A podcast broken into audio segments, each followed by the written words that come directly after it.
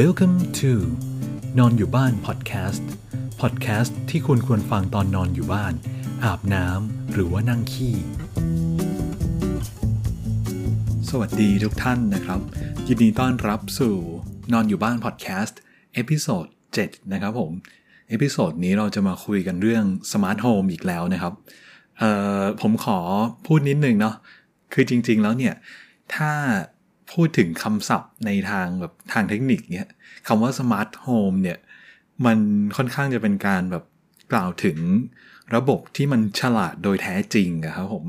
แบบว่ามันสามารถคิดเองได้เรียนรู้พฤติกรรมผู้ใช้ได้ คาดเดาว่าผู้ใช้ต้องการอะไรอย่างเงี้ยได้ เช่นเอ่อพวกที่มันเป็นอุปกรณ์ควบคุมเครื่องปรับอากาศแบบที่มี AI คอยคิดคำนวณให้ว่า ควรปรับอุณหภูมิเท่าไหร่ ควรให้ได้ความชื้นเท่าไหร่ อะไรยังไงอย่างเงี้ย โดยอยากจะเรียนรู้จากพฤติกรรมผู้ใช้ หรือว่าสภาพอากาศของห้อง สภาพอากาศของบริเวณนั้นๆ อย่างเงี้ยครับผม อันนี้คืออุปกรณ์ที่เรียกว่าสมาร์ทโฮมที่แท้ทรูนะครับ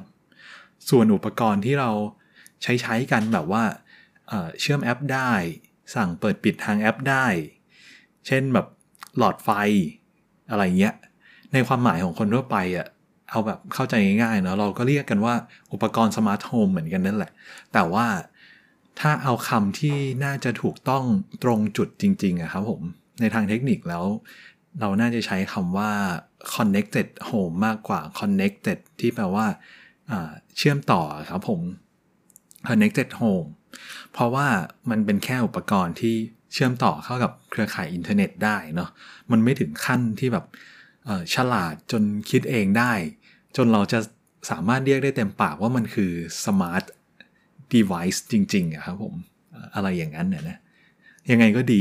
อันนี้ผมแค่อยากเล่าให้ฟังเกี่ยวกับคำศัพท์เฉยๆนะครับผม แต่ว่าในพอดแคสต์เนี้ยผมจะขอเรียกรวมๆแบบเข้าใจกันง่ายๆเลยว่า smart home แล้วกันเนาะโอเค จะได้แบบเข้าใจในความหมายทั่วๆไปนะครับ โอเค เข้าเรื่องเลยนะ EP เนี้ย หัวข้อที่จะมาคุยกัน คือ ความเจ็บปวดของการใช้งาน smart home ในปัจจุบันนะครับ ต้องบอกว่าจริงๆแล้วเนี่ย พวกอุปกรณ์ smart home อะ connected home ก็ได้ อะไรพวกเนี้ย มันก็มีมานานแล้วนะครับผมนานพอสมควรละ ไม่ไม่ได้เพิ่งมีเมื่อเร็วๆนี้ แต่ว่าที่เริ่มมีการพูดถึงแล้วก็เริ่มใช้กันในวงกว้างขึ้นเนี่ย ก็เพิ่งเกิดได้แค่ไม่กี่ปีมานี้เองเนาะซึ่งเรียกได้ว่าตอนนี้เรายังอยู่ในยุคเริ่มต้นของ smart home อยู่นะครับผม โอกาสที่ smart home มันจะเติบโตไปในอนาคตอะมันมันมีเยอะมาก ตอนนี้ดูง่ายๆคืออย่างในประเทศไทยอย่างเงี้ยครับผม สมาร์ทโฮมก็ยังไม่ได้แบบถูกใช้งานในวงกว้างแพร่หลายเท่าไหร่เนาะจะมีก็แต่คนที่สนใจเกี่ยวกับเเทคโนโลยีจริงๆครับ ประมาณหนึ่ง แล้วก็เขาจะสรรหามาใช้กันเองอะไรเงี้ย หรือไม่ก็อาจจะเป็นพวกโครงการอสังหาริมทรัพย์อย่างเงี้ย บ้านคอนโดอะไรโครงการใหม่ๆเงี้ยครับผม ก็จะเริ่มมีการแบบนำเสนอว่า เออ ไอ้บ้านของเราอะมีการเอา smart home มาใช้นะอะไรเงี้ย แต่ว่าก็ยังถือว่าน้อยอะนะ ซึ่งสาเหตุที่ในปัจจุบัน smart home ยังไม่ได้แพร่หลายแบบสุดๆ นักเนี่ย ผมคิดว่าก็มีหลายปัจจัยนะครับผม เออก็ไม่ใช่ว่าคนเขาไม่ได้สนใจหรือว่าเป็นพวก low tech อะไรนะ แต่ว่าคือในในณเวลาเนี้ยปัจจุบันเนี้ยด้วยความที่มันยังเป็นยุคบุกเบิกของ smart home อยู่เนี่ย มันเลยมี pain point หรือว่าเป็นความเจ็บปวดเป็นปัญหาบางอย่าง ที่มันจุกจิก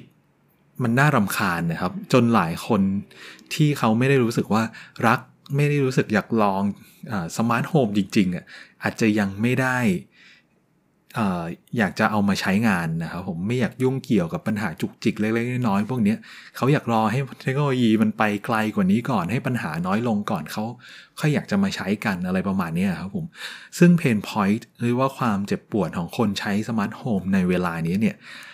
ผมจะขอรวบรวมจากประสบการณ์ของผมเองเนาะแล้วก็จากที่ฟังๆเขาคุยกันมานะครับผมเท่าที่ผมไปอ่านดูตามเว็บบอร์ดหรือว่าตามเพจต่างๆเออผมอยากแนะนำเพจหนึ่งที่เกี่ยวกับ smart home นะครับผมชื่อเพจว่าเบื้องหลังสมาร์ทโฮมนะครับผมเป็นเพจของคนไทยนี่แหละ เป็นภาษาไทยเลยนะ อยู่ใน Facebook ซึ่งน่าสนใจมากนะครับ พูดคุยเกี่ยวกับเรื่อง smart home ที่เออผมคิดว่าคนที่รัก smart home อะ ควรติดตามนะครับผมเขานำเสนอ เนื้อหาได้น่าสนใจมากๆ ลองไปดูเนาะเนื้อหาบางส่วน ผมก็ไปส่องๆดูจากเพจนี้แหละ เพราะว่าก็เห็นคนคุยกันเนี่ยก็เอามาทำเป็น EP นี้นะครับผมก็ต้องขอขอบคุณเพจเบื้องหลังสมาร์ทโฮมนะครับผม โอเคเรามาดูกันเลยนะครับ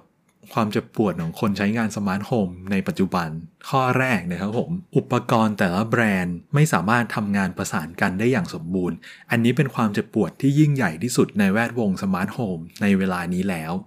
คือการที่อุปกรณ์สมาร์ทโฮมที่เรามีเนี่ยหลาย ๆ ทีเราไม่ได้ซื้อแบรนด์เดียวกันทั้งหมดนะครับผม ซึ่งต่างแบรนด์ก็ต่างมี ecosystem ของตัวเองนะมีแอปมีระบบของตัวเอง ซึ่ง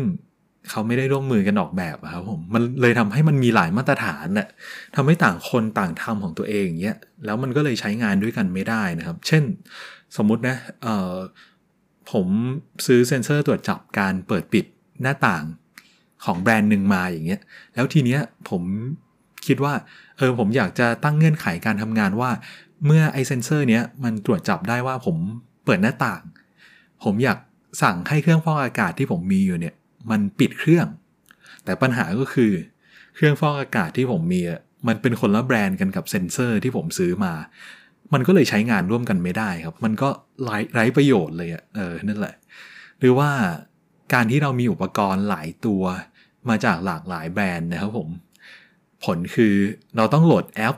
แต่ละแบรนด์เนี่ยมา ซึ่งมันก็เต็มเครื่องไปหมดนะครับผมสมมุติเราจะออกจากบ้านเนี้ยเราจะ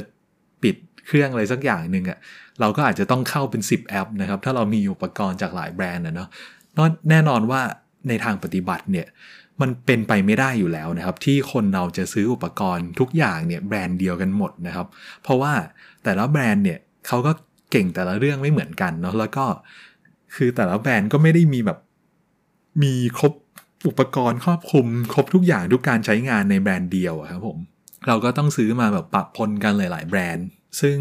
ทางผู้ผลิตในตลาดสมาร์ทโฮมเนี่ย คือเขาก็ทราบดีนะครับผมเกี่ยวกับปัญหานี้แล้วเขาก็พยายามหาทางแก้ปัญหาร่วมกันมาเรื่อย ๆ นะครับผม โดยก็จะพยายามสร้างมาตรฐานร่วมกันขึ้นมาเนาะ อย่างตอนนี้ก็อุปกรณ์สมาร์ทโฮมในตลาดอย่างเงี้ย จากแต่ละแบรนด์ก็จะพยายามทำให้อุปกรณ์ของตัวเองอะมัน support การเชื่อมต่อกับ Apple HomeKit Amazon Alexa Google Assistant หรือว่าแอป Google Home นี่แหละ แล้วก็ IFTTT นะครับผม ซึ่ง 4 แพลตฟอร์มนี้เนี่ย เป็น 4 แพลตฟอร์มใหญ่ที่ค่อนข้างจะ universal ครับผม ก็คือแบบมีคนใช้กันเยอะเนาะ จึงถือว่ามันเป็นตัวกลางในการเชื่อมต่ออุปกรณ์ แต่ละแบรนด์เข้าด้วยกัน ด้วยเหตุนี้จึงทำให้เราสามารถควบคุมเปิดปิดอุปกรณ์สมาร์ทโฮมหลาย ๆ แบรนด์ที่แตกต่างกันเนี่ย ได้ในแอปเดียวนะครับผม หรือว่าเราสามารถตั้งเงื่อนไขการทำงานอย่างเงี้ยโดยมี IFTTT เนี่ยเป็น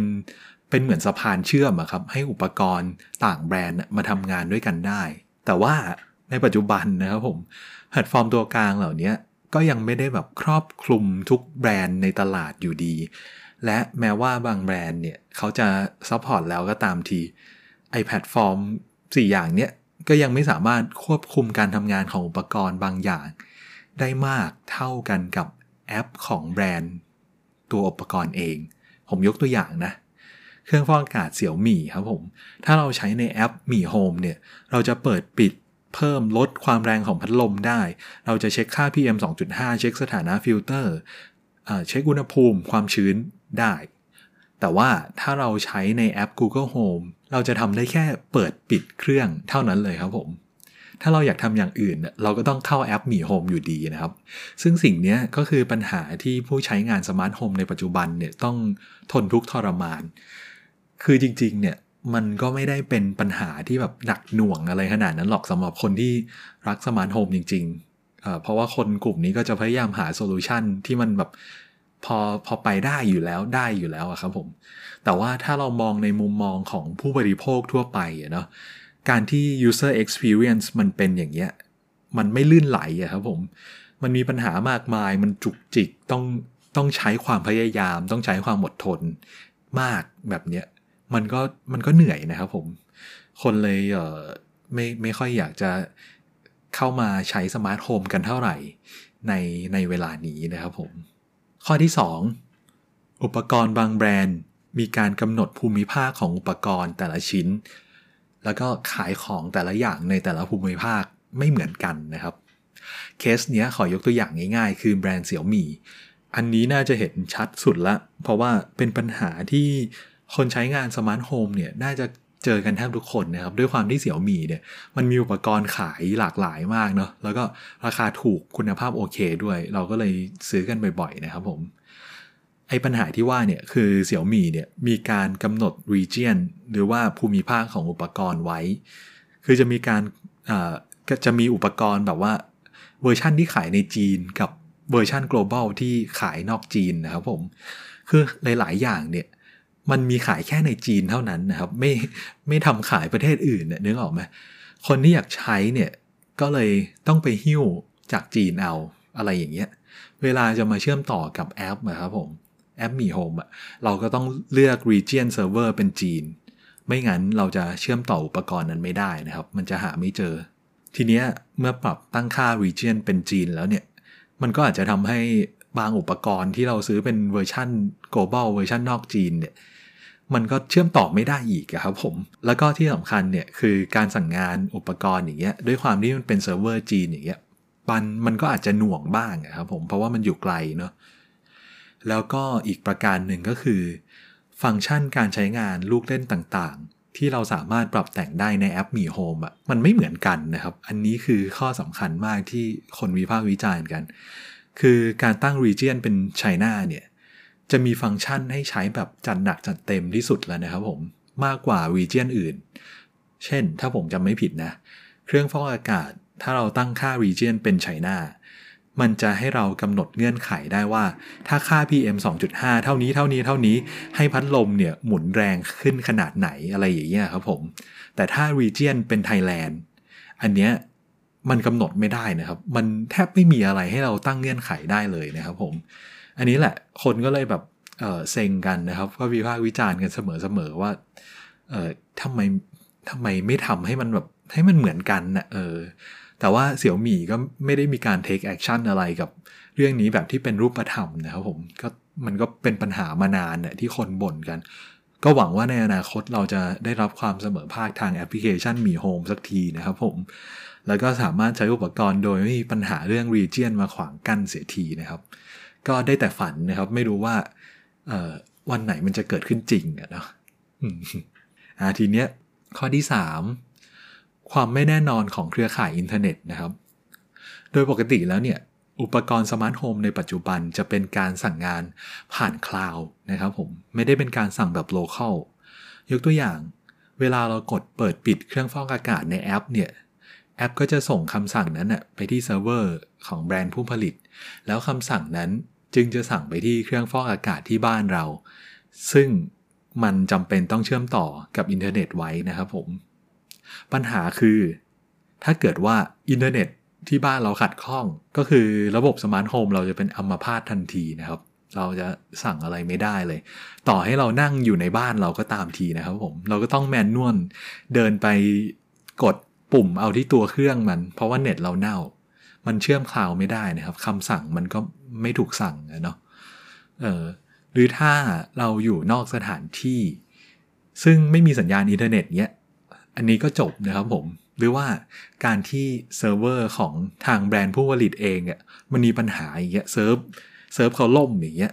อันนี้ก็เป็นปัญหามันก็จะเป็นอัมพาตเช่นกัน เราก็ทำที่อะไรไม่ได้นะครับ การบรรเทาปัญหาที่พอจะมีการทำกันได้ในปัจจุบันนี้นะครับผม ก็คือการทำให้ระบบสั่งงานสมาร์ทโฮมเนี่ยในบ้านเนี่ยเป็นแบบ local ผมรู้สึกว่าไอ้ Apple อะมันจะ มันจะมีโซลูชันที่เขาทำให้สั่งงานแบบ local ได้ครับ แต่ว่าผมไม่เคยใช้นะ ก็เลยไม่ขอเจาะรายละเอียดแล้วกันเนาะ เกี่ยวกับ Apple HomeKit อะไรพวกเนี้ย ผมไม่เคยใช้เลยต้องขออภัย แต่ว่ามีอีกอย่างหนึ่งที่ผมรู้จักนะ เป็นแบรนด์ Hubitat อันนี้เป็น hub ที่สามารถทำให้อุปกรณ์เราสั่งงานแบบ local ได้นะครับ ข้อดีของอการสั่งงานอุปกรณ์แบบ local ได้เนี่ยคือ ไม่ต้องพึ่งพาอินเทอร์เน็ตนะครับผม และนอกจากนั้นยังทำให้การสั่งงานเนี่ยมันมีความ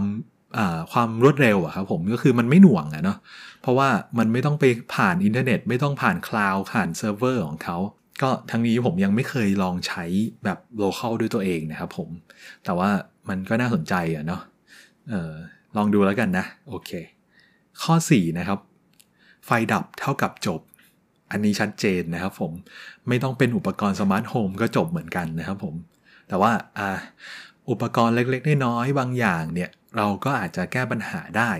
โดยการเชื่อมต่อ UPS เพื่อให้ระบบสมาร์ทโฮมของเราเนี่ยไม่เป็นอัมพาตแบบไปจนหมดสิ้นนะครับผม เช่น ต่อ UPS ไว้กับโมเด็มเราเตอร์สมาร์ทโฮม hub กล้อง Wi-Fi camera หลอดไฟพัดลมอะไรพวกนี้อุปกรณ์ที่มันไม่ได้กินไฟมากนักครับผม อย่างน้อยก็ช่วยยืดเวลา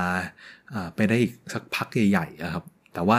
ถ้าบ้านใครมีเครื่องปั่นไฟส่วนตัวอันนี้ก็ไม่ต้องห่วงนะครับผมจัดการเลยคงไม่มีปัญหาอยู่แล้วอะอย่างที่ 5 virtual assistant ยังไม่ฉลาดพอที่จะเข้าใจการสั่งงานด้วยเสียงในทุกๆกรณี คือการสั่งงานผ่าน virtual assistant อย่างเช่นพวก Google Assistant Amazon Alexa เออ Amazon Alexa อะไรเงี้ย เป็นสิ่งที่สำคัญอย่างหนึ่งนะครับสำหรับคนที่ใช้สมาร์ทโฮมเพราะว่ามันทำให้เราสั่งงานอะไรแบบ hands-free ได้อะครับผมแบบที่ไม่ต้องใช้มือมาคอยกดในมือถือก็คือแบบพูดออกไปเลยอย่างนี้เนาะบางคนก็อาจจะมีลำโพงพวกที่เอาไว้สั่งงานเป็น smart smart speaker ครับผมเอาไว้สั่งงานอุปกรณ์สมาร์ทโฮมที่บ้านอย่างเช่นพวก Google Nest Amazon Echo หรือว่าใครจะพูดโดยตรงกับตัวโทรศัพท์เองก็ตามทีนะ ปัญหาที่ยังเจอได้บ่อยๆ ก็คือ ตัว AI เนี่ยมันยังไม่ฉลาดพอที่จะแปลความรูปแบบการพูดคุย การใช้ประโยค การใช้คำได้ในทุกๆกรณี คือการพูดโดยปกติของคนเราเนาะเราพูดออกมาโดยธรรมชาตินะครับผม ซึ่งประโยคนึงเนี่ย มันอาจจะ มีความหมาย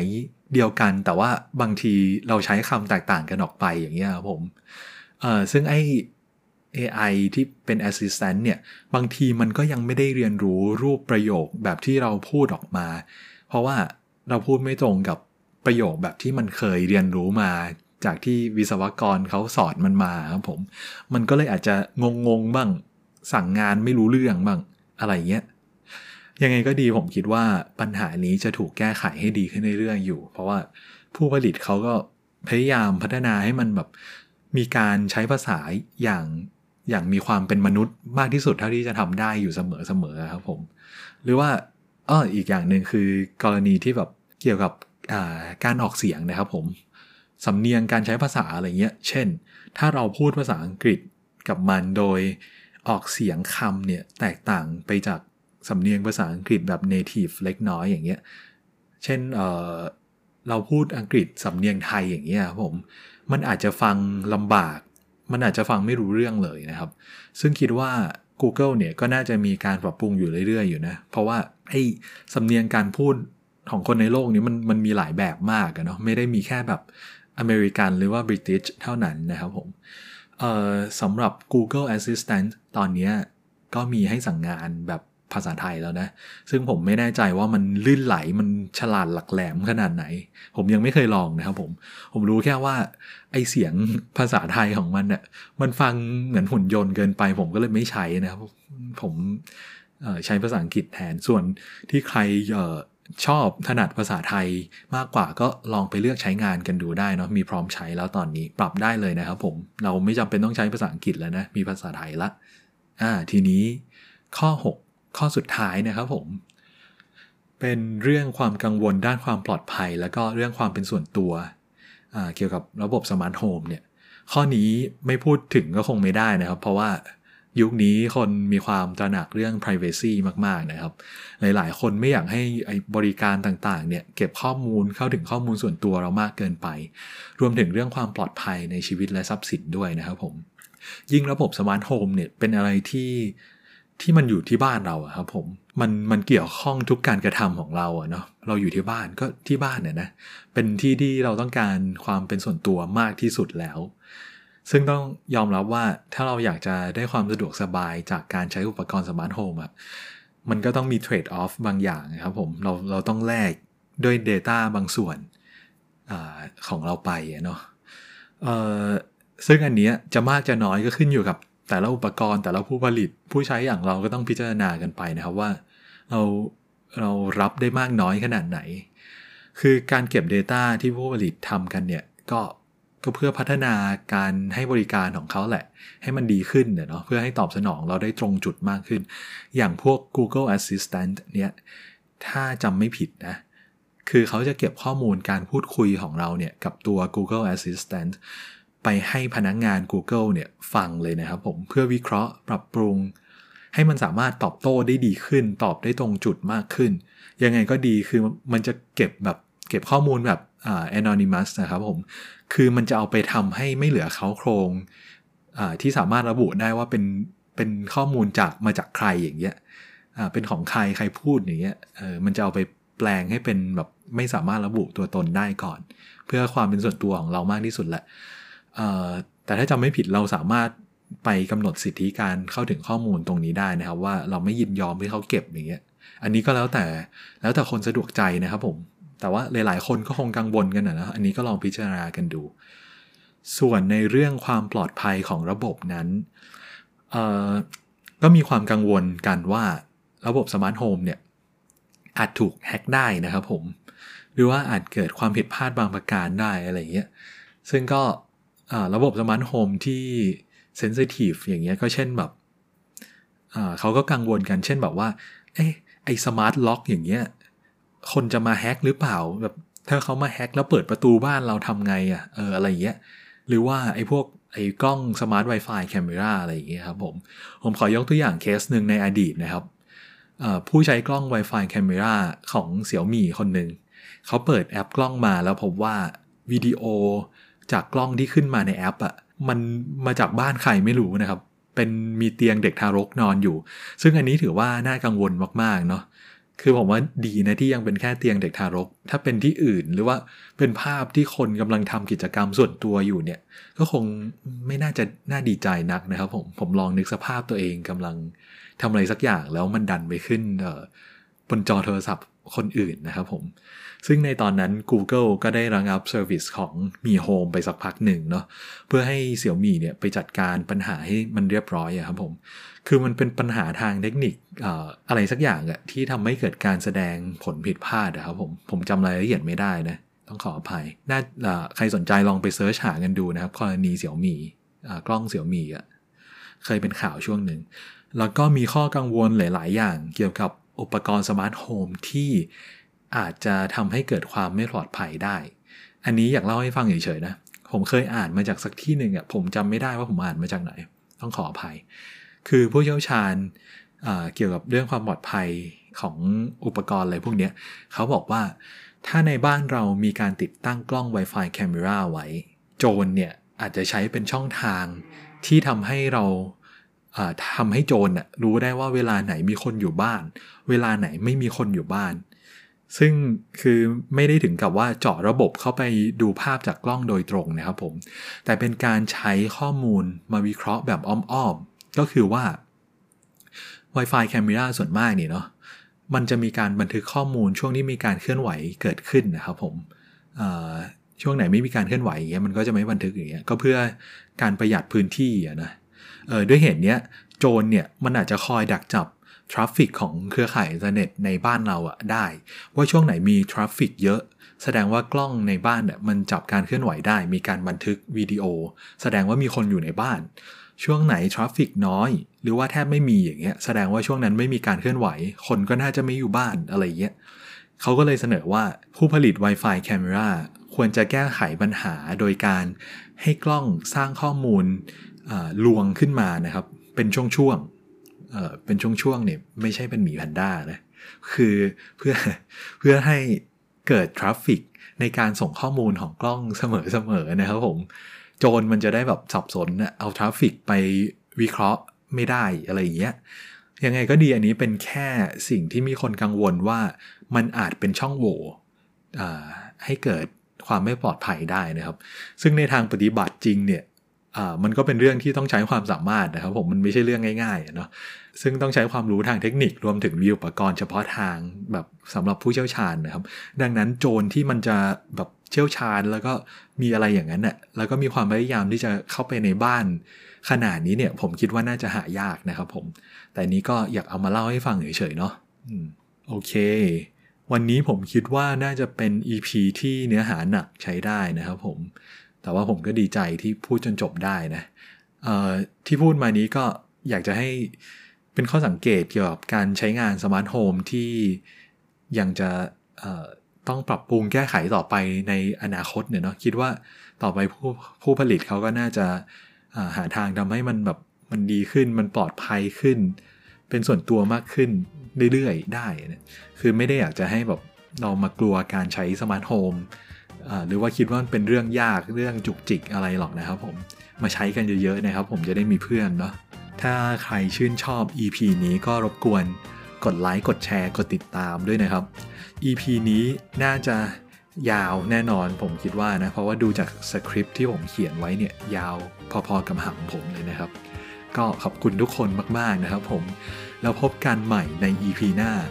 สำหรับวันนี้สวัสดีครับผม บ๊ายบาย เจอกัน สวัสดีครับ